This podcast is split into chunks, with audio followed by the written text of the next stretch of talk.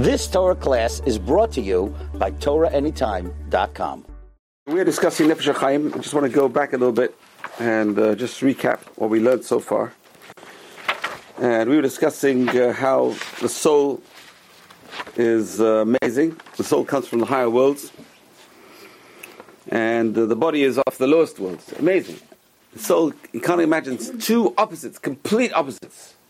Soul is from the highest worlds, and the body is from the lowest of the low. It's so low, it's like it's dust, it's like physical. So the soul is totally spiritual and nothing lower than the physical world. We're in the lowest of the low, this is the lowest of the world. Well, nearly the lowest. Let's not get carried away. This is one of the lowest worlds. So we are made from the dust, lowest part of creation, and our souls come from so high, where the breath of God's li- uh, life. Hashem breathes it from. A, so in other words, when you when something breathes out, you're breathing from within. Hashem breathed our souls from within Himself. So we're going to see. We're going to talk about the glass blower, the famous analogy of the glass blower. So our bodies are so low and our souls are so high. So you would think, you know what, the soul is going to lower the, the, the body is going to lower the soul. And the truth is, it doesn't work like that sometimes. A person gets carried away, becomes very physical, and the soul starts becoming very physical. And a person like that, death is very hard. Death is, I can't drive my car, I can't live in my house, I can't eat my good food. Do I want to, you know? But we get used to this. The soul gets used to a physical existence. And the soul loses its source, lose, forgets its, its source, obviously, lower parts of the soul. The higher parts of the soul sometimes just disappear. So a person left with the lower parts of the soul gets used to the nefesh, gives us life, and it gets used to the physical existence of life. And it's very hard to get used to that after that to go into the spiritual world. And vice versa. Sometimes the soul is so spiritual, it elevates the body to being very spiritual. See, some people become very spiritual, and some people become very physical. So sometimes the body is putting the soul down, and sometimes the soul is putting the body up. Right? So we find this in the four rabbis who went into the Pardes. Right? Four rabbis went into the Pardes, and Elisha ben Abuya got pulled down by his soul, got pulled down by his body. And Ben Azai got pulled up, his body got pulled up, he died. And Ben Zoma was confused. And Rabbi Akiva was the one who stayed in equilibrium. It's very hard to stay in equilibrium. You've got to know when does the soul take over, when does the body take over. It's time to eat, you've got to eat. It's time to sleep, it's time to sleep. Like the Rambam says. That's the golden mean. You know, you've got to look after your body and look after your soul. It's a very hard system. So some people are very easy. I want to take. I want to worry about my soul. I'll get up midnight. I'll get, I'll learn all night. I won't be able to operate during the day. And the other guy says, "No, well, I need my sleep, so I'm going to sleep extra, and I'm not going to learn Torah at all." So it's very hard to get that balance, body, soul, physicality, spirituality. It's very, very hard to get that balance. So that's our job. Our job is to get that balance. Now, not only the soul is the soul of a human being, we have to realize our souls have effects, affect the higher worlds. Our souls affect the higher worlds. And man is the soul of the universe. Right? Hashem gave us his own soul in a sense. We have the we have the soul of we have the soul of Hashem. Nishmat Hayim. Hashem breathed into the breath of life. Hashem, it's a it's a breath of of life from Hashem. And therefore we have the op- opportunity of controlling or building or furnishing the higher worlds. And that's what we talked about. We talked about how we have an effect.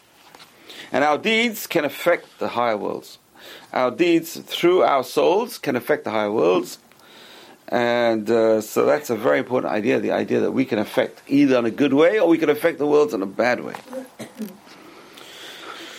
So he says, David Amar says in Tehillim, Hashem yad. God is your shadow on your right hand. And just like one's shadow mimics every motion one makes, so Hashem guides the higher worlds according to one's actions. Our actions guide the higher worlds. Hashem means not just that God is your shadow, it means that God is guiding the worlds according to what we do. So everything you do, your shadow follows you. Everything we do in this world, the other worlds following us. It's very hard to think about this. It's like if you think about a child with an umbilical cord, and the umbilical cord is following, following the guy around. So whatever he does, the umbilical cord is following him. Now think of the spiritual umbilical cord. We are linked to higher worlds through the spiritual umbilical cord. Whatever we do down here, the spiritual umbilical cord is dancing. You're dancing, the, the cord is dancing with you. So the Zohar says, a person who is sad and depressed, Hashem judges them with strictness. A person smiles, the world's above us smiling at him. He's being judged with kindness. So very totally different. So what we do has an effect on the worlds above. And what, what, what effect we have on the worlds above has an effect on us again. It's a system. It's a cycle. You affect the worlds above in a good way, the worlds above say, okay, we'll give him good things. You affect the worlds above in a bad way, they say the worlds above give us bad things as well. So it's a vicious cycle. A person's going to try and break the cycle. How do you break the cycle? A person's going to change how they behave. If you change how you behave, you change the cycle. Very simple. Change the cycle. Uh, last week we talked about how to balance physical physical work and and faith, and in chapter nine he talks about how faith can bring about miracles the, the idea that a person believes this will happen, this can happen, can bring it about. It's very important how we think. A person has positive thoughts, can make positive things happen. A person has negative thoughts, can make negative ha- things happen. So it's very important to be around people with positive thoughts. A person has positive thoughts. So we, we talked about the generation of the desert, that they ate bread from heaven. Hashem gave them bread from heaven, the manna and their clothes did not wear out. Their shoes did not wear out. They don't have to do any work. And they had tremendous trust in God. Every day they're, they're being trained. There's no food for tomorrow. Imagine. You go to the fridge, open the fridge, empty. What are you going to do? So you can imagine the fights at home. There's no food. What are you going to eat? What are you going to eat? Don't worry. Hashem will provide the man tomorrow. And the next day, same thing. Open the fridge, nothing in the fridge. What's going to happen? Don't worry, Hashem will provide the manna. This is training. It's all training to have emunah. It's training to have faith in God. Uh, so these people had the tremendous faith in God. Imagine crossing the sea, jumping into the sea. tremendous faith. But the faith can make the miracle. That's what it's saying. It's not just the miracle that starts first, it's the faith that starts the miracle, and that's what we say, Hashem, when they cried out to Hashem, Hashem, the, the Egyptians are coming, what did Hashem say? Don't cry. It's not a time to cry. It's a time to show emunah, time to show faith. And uh, so it's a very important idea that we can make our destinies based on our faith. A person who believes they'll get married will get married. A person who believes that they'll have children will have children. A person who believes they can make their job work will make the job work. Based on the faith. So we, with our faith, we can make things happen with our faith. We can make things happen through our minds. A person have positive attitude to life. It's very, very important to have a positive attitude in life. And a person who believes in God has to have a positive life. Why? Because a person doesn't have positive attitude in life means God cannot help me. Shalom. Person says, you know, Bezrat Hashem, I can do it. Bezrat Hashem, we will do it. So it's very important. So the question that we had is: Is a man, is human beings higher than angels? Are human beings higher than angels or not? And uh, there's uh, different opinions over here, but Rav Nefesh Chaim says we are in one aspect higher than angels. So obviously, angels are in a higher dimension. They're in a higher dimension. They're spiritual, totally spiritual. They don't have this physical aspect of eating and drinking and other things. Totally spiritual. So, in one sense, they are higher than us. On the other sense, we can affect the worlds above and they cannot. It's interesting. We can affect the worlds above, but they cannot affect the worlds above. In fact, and this is a proof he brings from Yeshayahu. Yeshayahu he says the angels were standing over there. Angels cannot climb. Whereas man, it says, is walking among the angels. It was the angels are stationary and man can walk. Man can can climb, the angels cannot climb. Which is amazing, amazing. Plus, we can affect the worlds above. We can affect the worlds above. The angels can only affect their own world. And we know that in the, we say the Kedusha, right? We say, uh, what do we say in the Kedusha? Uh, kadosh, kadosh, kadosh. The angels say kadosh, kadosh, kadosh. But they wait for us to give them permission. They're waiting, it says, for permission. Who's going to give them permission to say kadosh, kadosh, kadosh? It says when the Jews are saying kadosh, kadosh, kadosh, the angels can say kadosh, kadosh, kadosh. If we don't say kadosh, kadosh in the worlds down below, they can't say kadosh, kadosh in the worlds above. Amazing, amazing, amazing idea. So we can affect the worlds above more than the angels. If all the Jews throughout the world were to cease saying the Kedusha, the angels too would stop their Kedusha. Based on Pasuk in Yehezkel, Ezekiel chapter 1, verse 24. So, amazing concept. We have this ability to praise God. And when we praise God, it's not just us praising God, the whole creation praises God. We, we give the permission to creation to praise God. So our deeds have an effect in the worlds above. Everything we do has an effect in the worlds above. And according to our deeds and what we do with the deeds has an effect on the worlds above. And that's now it's interesting. Let's talk about Olam Haba. It's a very interesting section, Olam Haba, in chapter 12. When a person thinks of doing a mitzvah, just the intention has a constructive and beneficial effect on the worlds above. Just thinking. Because we said there's different levels of the soul. The lowest level of the soul is action, asiyah, nefesh. The ruach is the words, speech. And the neshama is the thoughts. So just the person thinking of doing a mitzvah, can you imagine? A person says, you know, I got to keep Shabbat. Now what do I need for Shabbat? I need to make a list. Shopping. Go shopping for Shabbat. Buy the halot, the wine, food, the chicken, the whatever it is for Shabbat. Those thoughts are building worlds in the worlds above. It's very, very hard to imagine, right? Mm. Positive thoughts. A person says, you know, I want to do a mitzvah. I want to go to shul. How would I get to shul? I got a car. I got to start my car. I got to put my alarm, alarm clock. First, I got to sleep early because if I don't sleep early, I'm not going to get up in the morning.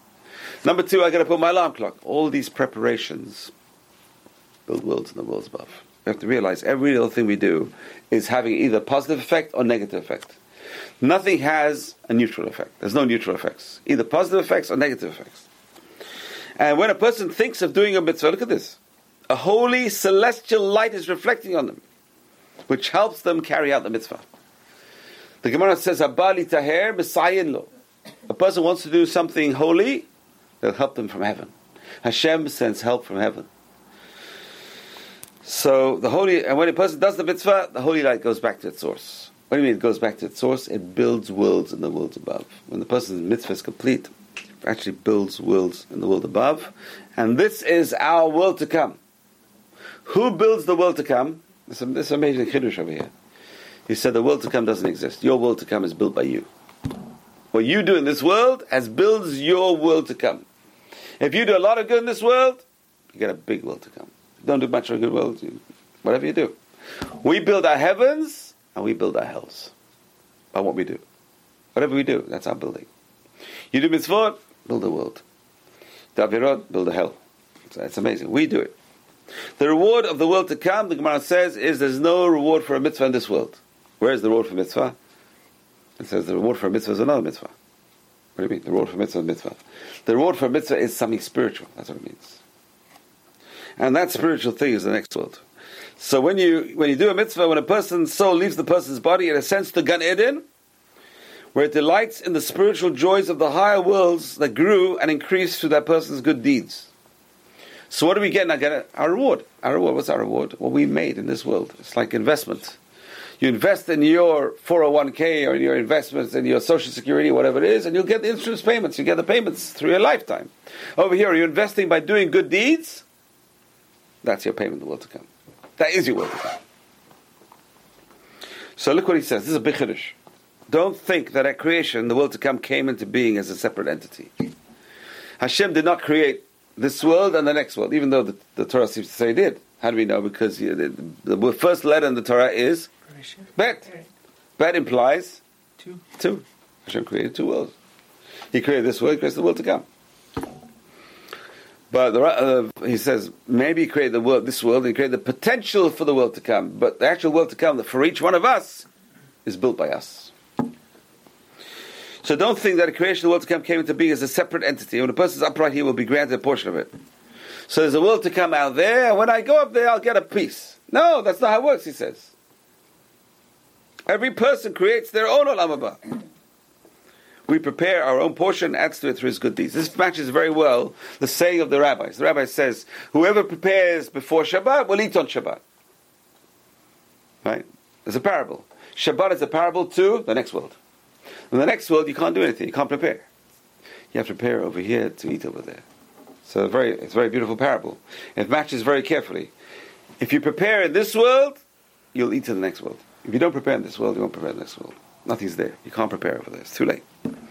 So same thing for Shabbat. Shabbat is main olam Shabbat is the only tangible thing we can taste of the next world. Why Shabbat compared to the next world? Because Shabbat is a day set aside for spirituality. We're not allowed to work. Why? Because it's a spiritual world. It's a spiritual level. So a person keeps Shabbat in this world, can imagine what the reward is going to be in the next world. Tremendous reward in the next world. So we build our own olam haba. We build our own world to come. We build Similarly, he says when it comes to Gehenna, which comes to hell, the sinner's punishment is the sin itself. Quotes a pasuk in Mishlei. So sinner's punishment, sin itself. What does that mean? Our sins create our hells. Sin creates the hell. The blemish to the person's soul is instant. Imagine it's like falling off a cliff. Says the rabbis made fences around the Torah. Why fences around the Torah? Because they compared the Torah to a road, highway. And they're trying to make fences so you don't fall off the highway. Imagine, there's a cliff over there, and a person takes the wrong turn, they'll fall off the cliff. So the rabbis made a fence around the Torah. They say, you know what, you're not allowed this last week's parasha we end off with a prohibition of not eating meat and milk together. Don't cook a calf in its mother's milk. And the rabbis say there's three things. What do you mean? It's, it's repeated three times. Don't cook it, don't eat it. eat it, and don't benefit from it. Three things. If it's cooked together, you cannot cook it. Number one, you can't cook meat and milk together. If it's cooked together, you can't eat it. And if it's cooked together, you can't benefit from it. Three things. So now the rabbi said, you know what? We're not going to get you even close to cooking it together. You have to wait six hours between meat and milk. Imagine. You're not allowed to cook it together. That's what the Torah says. You can't cook it together. you can't. don't, don't bother. Because you're not even allowed to eat it one after the other. Imagine, think about it. Can't eat milk after meat. Six hours! Look at the fence they made. Teach you how severely they viewed it. It's like if you eat it together, it's like, but it's cold. I can eat it together from the Torah. Ah, we're not going to let you even eat a cold together. Six hours apart. Why? Because you'll fall off the cliff. It may come to fall off the cliff, so we're going to keep you away. That's a fence around the Torah. They made a fence around the Torah. So it's amazing how the rabbis made the fences so that we don't fall off, because they said if you fall off, you're going to damage your soul. We don't want you to damage your soul. So a person's got to think when they do something good, they're reinforcing their soul. They're getting a bigger soul. When they do something bad, our soul is getting smaller. A person's got to start feeling it, the spirituality inside them. That we can create massive spirituality or we can lose our spirituality. So when a person transgresses, he says the blemish of one's soul is instant. And the legions of impurity are sustained and strengthened by sin. In other words, we support the angels of death. We support without sin is going straight to the bad side. There's a good side of good angels, a bad side. When committing a sin, the sinner draws to himself a spirit of iniquity, of impurity. And that sinner, even when they're alive, are trapped in Gehenna. That feeling of impurity is the feeling of hell. So a person is surrounded by that, and uh, when a person dies, he's caught by the impure spirits and demons that we create with our wrongdoing. And so we create, we dig our own graves, we dig our own Gehenna, we dig our holes with our deeds. And we create our own heavens with our own deeds. So it's very important to create our own heavens and not our own hells. So every deed, good and bad, is carries within itself the seed of its own reward and punishment. And that's what the rabbis say in Pirkei Avot, which we did. Schar mitzvah mitzvah. The reward of a mitzvah is another mitzvah. The reward of a mitzvah is something spiritual, next world. And the reward of Avirah is an Avirah, which is hell. Sin leads to bad. Heaven is built. We build our heavens. We build our heaven, we build our hell. We build our Gan Eden, we build our hell.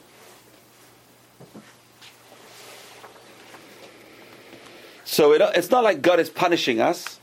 It's just, you know, it's uh, we did it ourselves. You know, if you cut yourself, you're going to bleed. Same thing. If you do avirah, there's a penalty. It's not a penalty. It's, it's like a built into nature. It's repercussion. It's an automatic repercussion. It's like uh, the laws of momentum. Every action has an equal opposite reaction. So if I do a sin, I get an equal opposite reaction. Bad, more bad bad clinging around me, clinging around me, clinging around me, until the person's so they can't break through. The rabbis call it husks. The Kabbalists call it husks. The person is enveloped with a peel. A peel, he's got to break through that peel. It's like a klippa, it's called. So a person does a sin, and the, the klippa of the sin comes around. The Arizal said last week's parasha. Boshesh Moshe Lavo. Moshe was late to come down the mountain. He says the word Boshesh is the klippa of lies.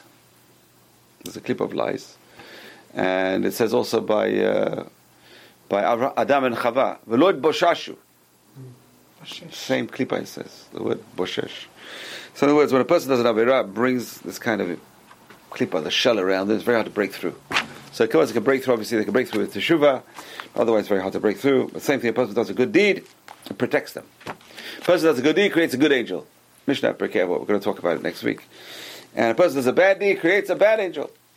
And the good angel is giving them defense in the world to come, and the bad angel will give a prosecution.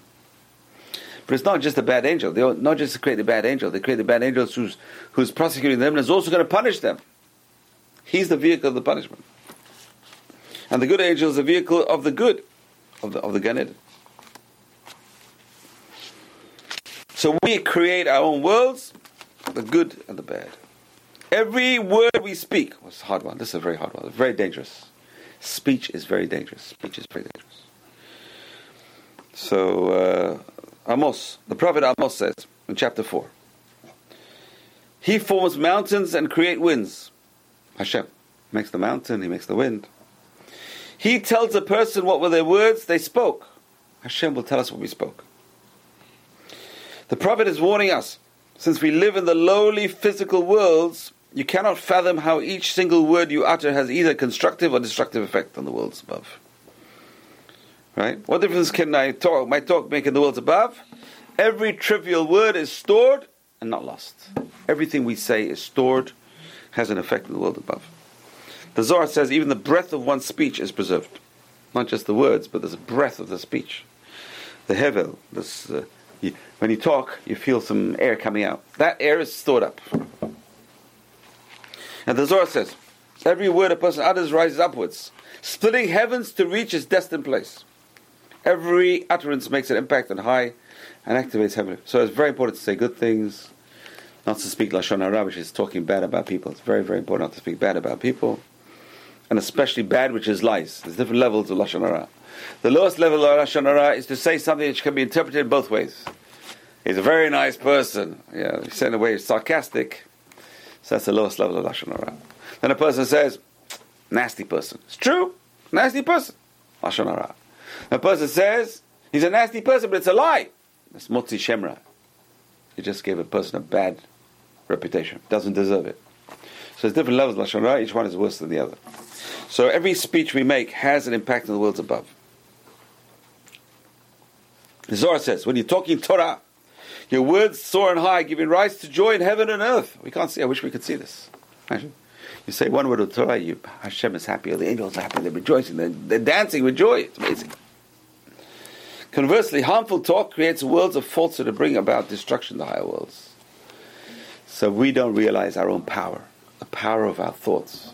Tremendous power because they reach the highest levels. The power of our words, not so high, but still very powerful. And the power of our deeds is the lowest. Person thinks, you know, person does a deed. We see the effects of the deeds in this world, we don't see the effects of our thoughts in the world. That's our trouble. We see. So whatever we can't see is the most intangible, most esoteric, and highest. The more we can see in this world is lower. The less we can see is the highest. Amazing.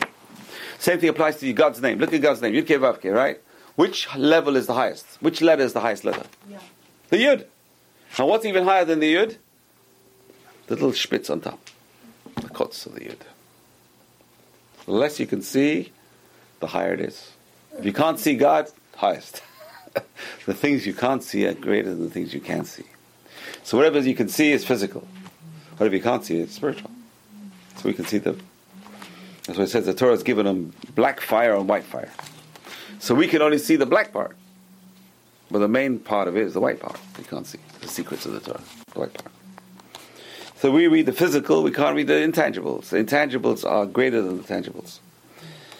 So we, we, we think this world, this universe is big. It is big. It's very, very big. It's 10 to the 23 stars in this.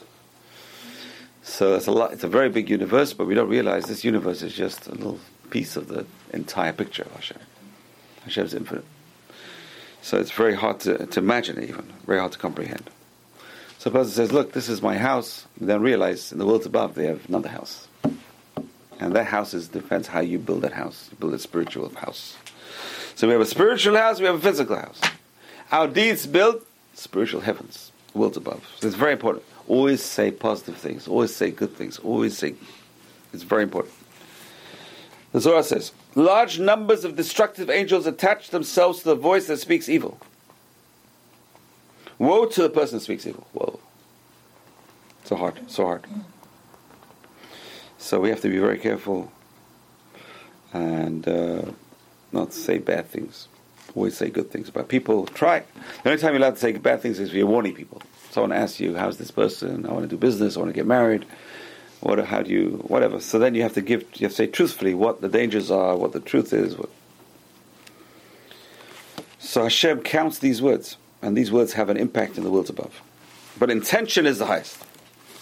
Intentions have an effect on the highest worlds.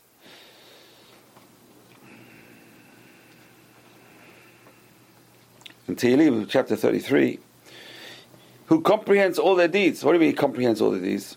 He comprehends towards all their deeds. He comprehends the thoughts behind the deeds. The thoughts behind the deeds are very important. So a person's actions have an impact. A person's thoughts have a higher impact than the actions. So, and it also depends on how high a person's soul is. Because the higher the roots of the soul, the bigger the impact they have in the worlds above. So the Arizal gives an analogy. You cannot compare someone who soils the king's courtyard to someone's inside the palace dirtying the palace. Can you imagine? Have you ever been to a palace? Anyone been here to a palace? I've been to a palace. I've been to Buckingham Palace in London. Over there. You see the Queen, she lives in this massive building, massive, massive, massive. I don't know how many hundreds of rooms. Imagine a palace with hundreds of rooms. Just think how many, how much the mezuzah is going to cost you. hundreds of mezuzah. Imagine? Hard to think, right? And it's full of gold and silver and treasure. She has treasures. It's massive. It's like a museum. It's amazing. She has art collection and all kinds of collections. And uh, and outside the palace, she has a park, like a park. So now, what's worse, to dirty the park or to go inside the palace and dirty the palace? That's the question. So Arizal says you can't compare a person who sullies the king's yard to one who soils the king's palace. And you can't compare someone who sullies the king's palace inside to someone who goes into the throne room and sullies the throne. Or if you sully the king's clothes, imagine a person throws an egg at the king. Oh boy.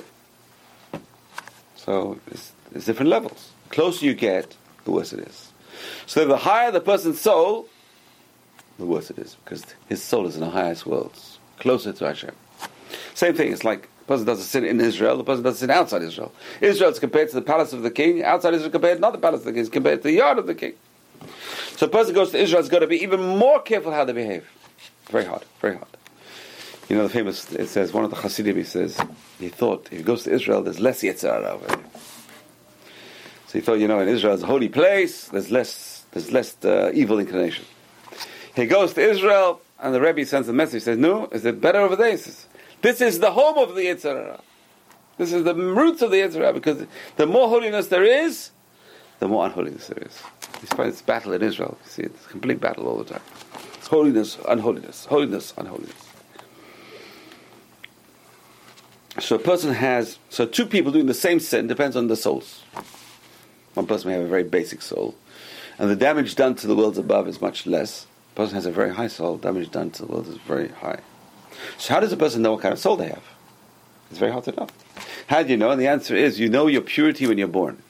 Some people are born with very high purity, which means their thoughts are pure. They're born with pure thoughts. They're born with, see children, some kids, you see the purity on their faces.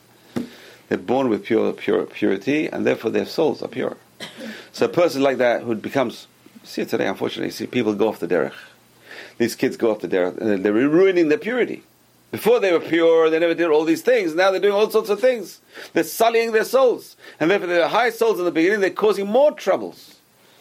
Whereas a person who's born like that, his soul is obviously at a low level, and, and he has to climb. He has to climb the ladder. So two people doing the same thing, one can get punished very seriously, one can be punished very also seriously. But the thoughts are very powerful because the thoughts are the high level of the soul. And the high level of the soul affects the worlds above. So it's very important to have pure thoughts and pure speech and obviously pure action as well. So one can ask, this is chapter 15. How can a neshama be the highest level of the soul when the word neshama comes from the word neshima? Neshima means to breathe. So breathing is a physical thing. I'm breathing in air. I'm breathing in oxygen. So breathing oxygen, okay, you can't see the oxygen. Can anyone see the oxygen? You can't see the oxygen. So when you eat, you can see what you're eating. When you drink, you can see what you're drinking. When you breathe, you can't see what you're breathing. So in a sense, it's, it's much more spiritual than, than anything physical. But breathing is a bodily function. It's a physical thing. So he says, look over here. He says, a neshama does not mean a breath, a physical breath. It denotes the breath of Hashem. He blew into his nostrils the spirit of life. Nishmat Hayim is not nish, neshima. It's not related to breath. It's a parable of breath. It's not related to breath. Because Hashem put the neshama into our heads. And it's used, the language used is He breathed it into us. But it's uh, the analogy is the glass blower. Here we have the famous analogy of the glass blower. Have you ever seen a person blowing into a glass, making, creating glass? Mm-hmm. So he has a long tube, and the glass is like a silicon, silica, and it's boiling hot because you have to melt the glass to shape it. Boiling hot. It's a big uh, bubble of uh, glass. He puts it into the tube and he starts blowing into the glass and he starts forming the. It's amazing how they do it. It's amazing how they do it. And uh, you get something blown. Now, what's blowing it is from himself, inside himself. His breath is blowing into the glass tube. And that's the analogy Hashem is giving us. Hashem's soul is blowing into us. From the insides of Hashem, it's coming. No, that Hashem is outside inside, but it's coming from the internal. It's coming from the spiritual side of it. The breath of God is, He blew into His nostrils the spirit of life. Nishmat Chayim. The Gemara Sanhedrin 91a. This is a very important Gemara. Hashem blowing the soul uh, is, is similar to a, a, man, a glass blower blowing into glassware. A glass blower does his work in three stages. First, he holds his breath, takes a very deep breath, holds his breath. Second, he blows into the tube. Because he had to use a lot of pressure to blow. It's like blowing a balloon. So first you take a deep breath, then you blow the balloon. Yeah, it's hard to blow a balloon. Can you imagine what it's hard to blow glass? If you think a balloon is hard to blow, think about how glass you got to blow like a balloon. You got to pop. You got to make it big. Number three, his breath goes from the tube into the lump of heated glass at the end of the tube.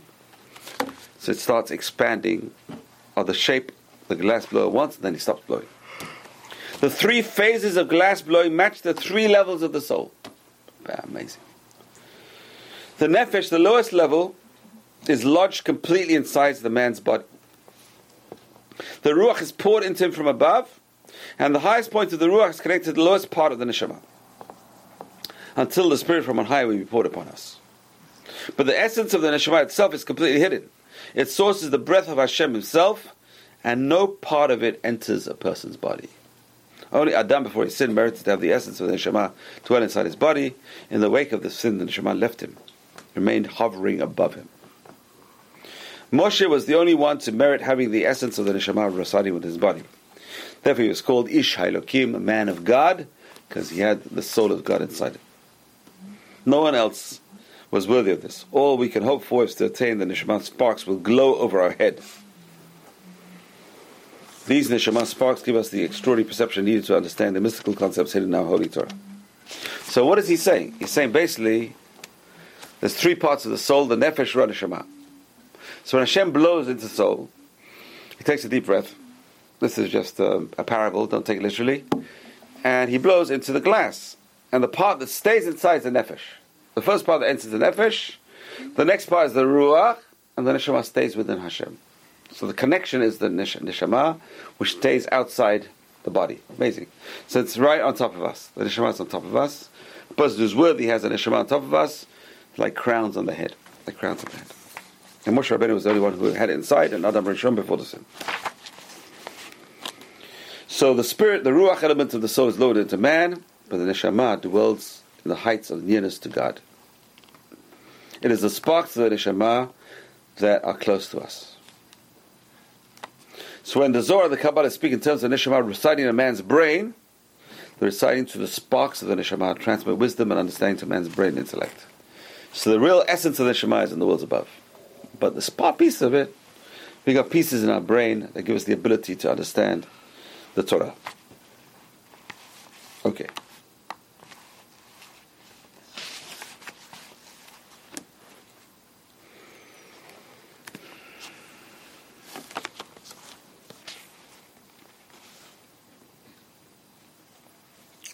So he gives us a parable. Um, a king had a son. Coming home from the yeshiva, the son noticed on the table there was a dish prepared for his father. This is a very strange mashal. Just, just hang, on, hang on to this mashal. So you can you imagine? You come home, and there's a food over there. Say, Daddy, can I eat some food? Uh, Daddy says, Son, have some food. And the son says, Daddy, I don't want. I want food from your mouth. so the father gave him a piece of food from his mouth. So this is the Midrash on Mishle. Midrash says, a man doesn't want just the sparks that God blew into him. We want the sparks that are still in God's mouth. Kivyachol. We want the highest level. We don't want the lowest level. What we have now is the lower levels. We want the high levels. The glass blower didn't blow out yet. That's in Hashem's mouth. So Midrash says the son was coming home from yeshiva, indicating the only way to get the sparks is by learning Torah. Why, is, why does the Midrash say he's coming home from yeshiva? He's coming home from learning Torah, and then he can ask for something higher. If you're not coming to learn Torah, you can't have something higher. And he's learning Torah and learning Torah for Torah's sake. And then he has the sparks of Torah. And then he can ask God for more. I want more Torah. I want more neshama because I want to learn more Torah. Imagine. A person can only learn Torah up to the level of his neshama. If he, if he reaches more than his level of neshama, he won't understand what he's learning. You can only learn as much as your level. A person can't learn more than that level. And that's why it says some people go to sleep when the rabbi is talking. Mm-hmm. Why do they go to sleep? Because they can't learn more than the level. It's already above them. You know, you know the Arizal would give a class, and the Bet Yosef, Rabbi Yosef Karo would come to his class. And the Rabbi Yosef would sleep in his class. Hard to imagine. Great Bet Yosef. So the Arizal told him, he said, this is not for you.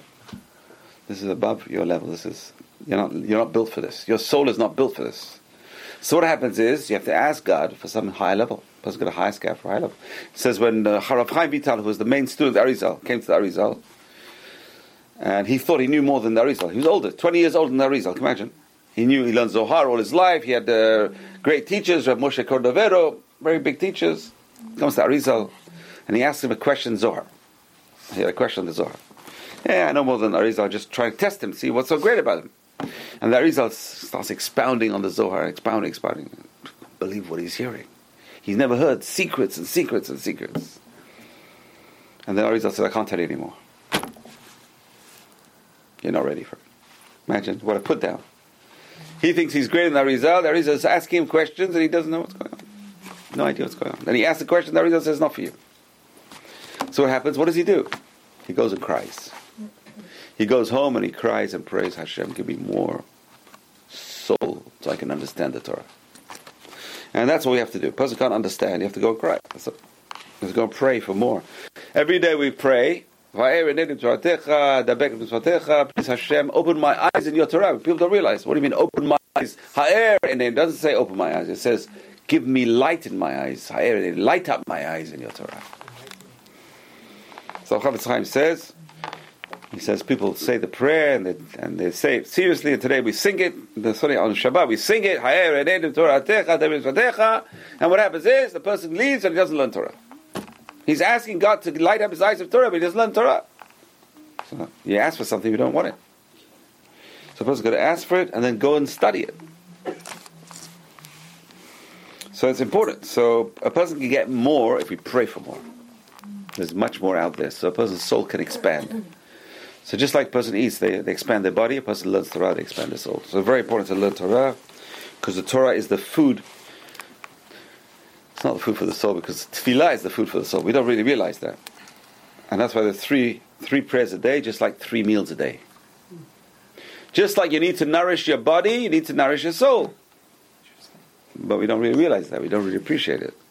So a person whizzes through, whizzes through his tefillah. Imagine you have a five course meal. Ah right? Shabbat, five course five meal. Course uh, and you have a first course, and then second course, and third course. Tefillah is like a five course meal. It should be. What happens is the person says, you know what, I only want one course. Okay, want one course. You get nourishment for one part of your soul. You have parts of your soul. So the bigger, so you see, the bigger the people are in the third soul, the more longer they pray. They have to pray longer. So, to nourish their soul, they need to pray longer. It's amazing. Tefillah is nourishment for the soul. Torah is nourishment for the neshama, the highest part of the soul.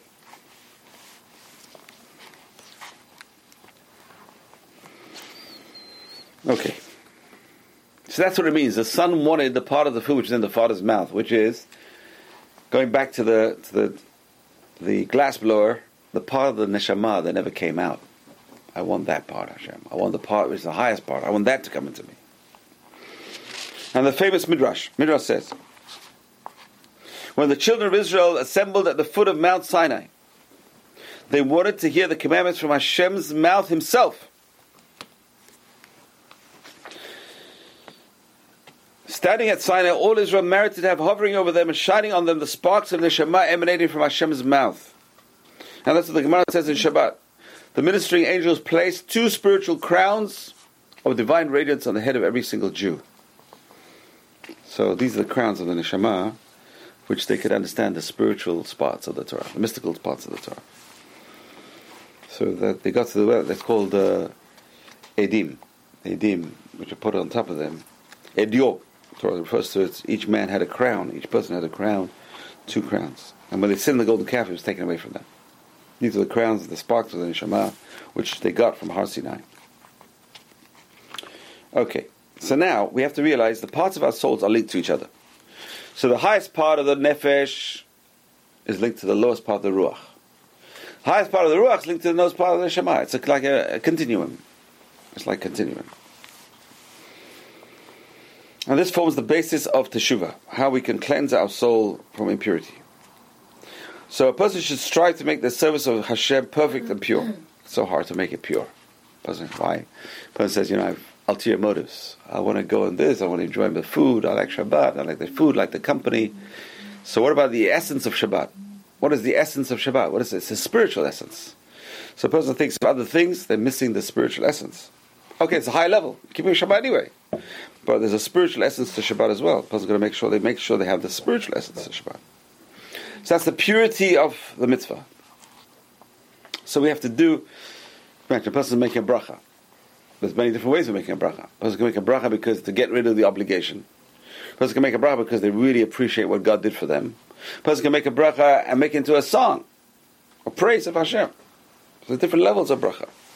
So a person's going to try all the time to examine, number one, how did I do the mitzvah? Did I do the mitzvah in a good way? It's very hard. a person does a mitzvah.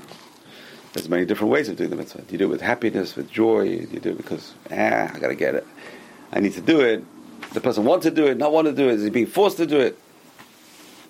Person's got to check their words. What was did I, did I use good words? Did I use nasty words? Was I kind to this person? Not kind to the person. Person's got to think of their thoughts. What thoughts did I think? So a person know has to know Hashem wants to give us, just like a mother wants to give their daughter, and the father wants to give their children. Everyone wants to give. We all want to give. We want to give when the person is doing well. Want to give a person who deserves it. We don't give a person who doesn't deserve it. We want to give. Hashem also wants to give us. And Hashem wants us to do good, so He give us more. Right? So a person does learns Torah like we're doing now. A person does mitzvot. A person doing teshuvah, Hashem wants to give them more. And a person's got to know, however bad a person is, we can change. A person's got to know there's always a chance to change. And the worst thing is for a person to think there's no chance for them. The worst thing in the world. There was a rabbi called Elisha ben Abuya. Elisha ben Abuya was one of the four went into the Pardes. He was one of the rabbis of Rabbi Meir Baal HaNes. Come Rabbi Meir Baal HaNes, who was the great student of Rabbi Akiva. One of his rabbis was Elisha ben Abuya. And Elisha ben Abuya, it says, became someone who didn't believe in God anymore. Got to the point where didn't believe in God anymore, didn't believe in the mitzvot anymore. And his student Meir is telling him, do teshuvah, do teshuvah, do teshuvah. He says, there's no way I can do teshuvah. Why? I heard a voice from heaven saying everyone can do teshuvah except for Elisha, except for Acher. Except for, he doesn't say Elisha, except for Acher. So he was so persuaded he couldn't do teshuvah, he didn't bother trying. But he, he's got to know. Everyone's got to, everyone's got to know. There's no one. So what does he mean? Everyone can do teshuvah except for Acher. What does that mean? He didn't say his name. He told him Acher. So when he's Acher, he can't do teshuvah. But, he's, when he, but Acher can be someone else. When he's someone else, when he's when he's on a low level, he can't do tshuva. When he's on a high level, he can do tshuva. So Acher should taken that as a sign and say, "Listen, I Acher can't do tshuva, Elisha can do tshuva. If I'm Elisha, I can do tshuva. My Acher can't do tshuva." So that's what it means. Everyone can do teshuva. There's no such thing as a person can't do teshuva, even though the Rambam says there is a stage of no return. A person does tremendously bad things and kills people or whatever, does um, messes up everyone, messes up the world like Yamach Shem or Hitler, whatever. It's a state of no return. But otherwise, most people can do teshuva. Most people can do teshuva. So the spiritual worlds are linked to each other like a chain. Think of a long chain. And just like we're linked to our parents and our grandparents like a chain. Think about it. Chain of tradition. So you, each one of us is a link in the chain. So you have Jews going back thousands of years. Each one of us is a link in that chain. So how strong is our link? That's a question. If our link is a strong link, that means we are true to the traditions of our forefathers. And if our string is a very strong link, we can even make another link. We can have another link to our chain, that's our children. So we can keep on making this link of the chain a bigger and bigger chain. Now think of all the spiritual worlds also linked to each other in a chain like procession. The higher aspect of the lowest world is connected to the lower aspect of the world above. So that's our soul also. A person's soul is also. The lowest part of the soul is down below, the higher part of the soul is down above, and is linked to the one above. So the lowest part of the one above is linked to the highest part of the one below, and so on and so forth. So the highest aspect of nefesh is linked to the lowest aspect of ruach. The highest aspect of ruach connects with the lowest aspect of neshama, and neshama is joined with spiritual dut, which is ni Hashem. It's like a long chain, go all the way up to Shemayim. And where do we get this from? It's one of the th- uh, things we say when a person dies in the Hashkabah. Tien nishmato tzrura betzror May the soul be bound up in the bond of life. What is this bond of life? Who said that, by the way? A very special woman. What was her name? Abigail. It's a very strange thing to say. Here's David HaMelech, he's the king. And Abigail blesses him. And this is what she said to him. May the Lord's soul, Ruach Adoni, Nefesh Adoni, be bound up in the bond of life. It's a very strange thing to say. That his nefesh should also be connected to Hashem. I gotta see this pasuk. Can you bring me Shmuel? Shmuel Bet. Uh, Shmuel. Shmuel Bet. Shmuel Aleph. Here we are. 25, 29. See. I won't get it right. So there's a long story over here. David HaMelech, he's running away from King Saul, and he's looking after, he's doing odd jobs. What are the odd jobs? Odd jobs are he's looking after people's sheep, even if they don't know about it. What does that mean? That means the shepherds go away, and then there's bandits and brigands. He's looking after them; they don't get robbed. They go stolen. And he looked after the sheep of Naval. Him and 400 men. And Naval, he comes to Naval, give me payment. I looked after your sheep. And Naval says, heck with you, I didn't ask you for anything. You're a robber, you're a bandit, go away, get away from here. So he makes up his mind, he's going to take vengeance on Naval. So what comes? His wife, Abigail, was a tzedekah. And uh, she knew her husband was very mean, and she wants to save his life. So she comes with 200 loaves of bread, two other weird jugs of wine, five sheep, five say of leflash, means tremendous presents to David. She doesn't tell Naval. She does all this without Naval's permission. And uh, David was coming to take vengeance on Naval. And she goes up to meet David. And Avigal saw David. Please, please don't take notice of my husband's bad deeds. He's very ungrateful. And I swear Hashem has stopped you from bloodshed because I'm going to give you a present and it'll stop you from doing uh, damage to anyone else. And this is the gift. I gave her a gift, all the bread and all these, all the kinds of food. And then she says,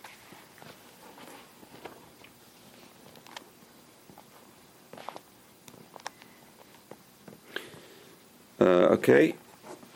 If a person gets up to, to chase after you, to, to, to take your soul, you know, to kill you, May the nefesh of my master be bound up in the bond of life. And Hashem with the Lord your God, and nefesh oivecha yikalel kafakela. And the soul of your enemy be bound, will be uh, put into the catapult. So she says over here two very important things. One of them is this idea, this concept that our souls, the nefesh, the lowest part of the soul, should be bound up in the bond of life together with Hashem. Hey, one second. The nefesh is the lowest level. How can he be bound up with the Shem? And the answer is because the nefesh is bound with the ruach. The ruach is bound with the neshama. The neshama is bound with Hashem. So by by the vehicle, right? All the whole chain is together, bound together. If it's bound together, that's the bond of life, together with Hashem. The bond of life is the long chain of all the different parts of the soul bound together, and the highest level is with Hashem. That's what it means. It's bound, bound up with the bond of life, because the bond of life is Hashem. And, uh, and the opposite is true. The opposite she talks about is kafakela, which is a very big Kabbalistic secret, which is right here, which is the, the punishment of a person who cannot even go into hell. A person is punished to the point where they can't even go into Gehinnom. We say, we say the Rishayim are in Gehinnom for 12 months. That's not bad. 12 months not bad. What about the person who can't even get in to Gehinnom? His, where's his soul? And his soul is just wandering around, bouncing around from place to place. Terrible, terrible.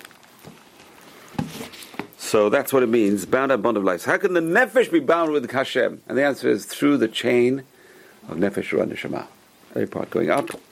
And that's what she had in mind when she said, that's what he says, that Hashem, David HaMelech's soul should be bound up with Hashem through the bound of life, through this chain of life, through the three different parts of the soul going up all the way to God. And that's what the, the Pasuk says, Ki Yaakov hevel nachalato. Yaakov is the cord of Hashem's inheritance. When the cord, the, the string, it's like a hevel, it's like a rope. Maybe like a rope, we're attached to God through the different parts of our soul, going all the way up like a rope. Right, yeah, right here. Our souls are bound. That's what she's telling. He's living. living. He's not dead. He's living. But the chiddush is, it shouldn't be only when we're living. It should also be when we're dead. That our soul should be bound up with the bond of life, which is Olam Haba. Okay, we'll stop here and we'll continue Bezrat Hashem next week. You've just experienced another Torah class brought to you by TorahAnytime.com.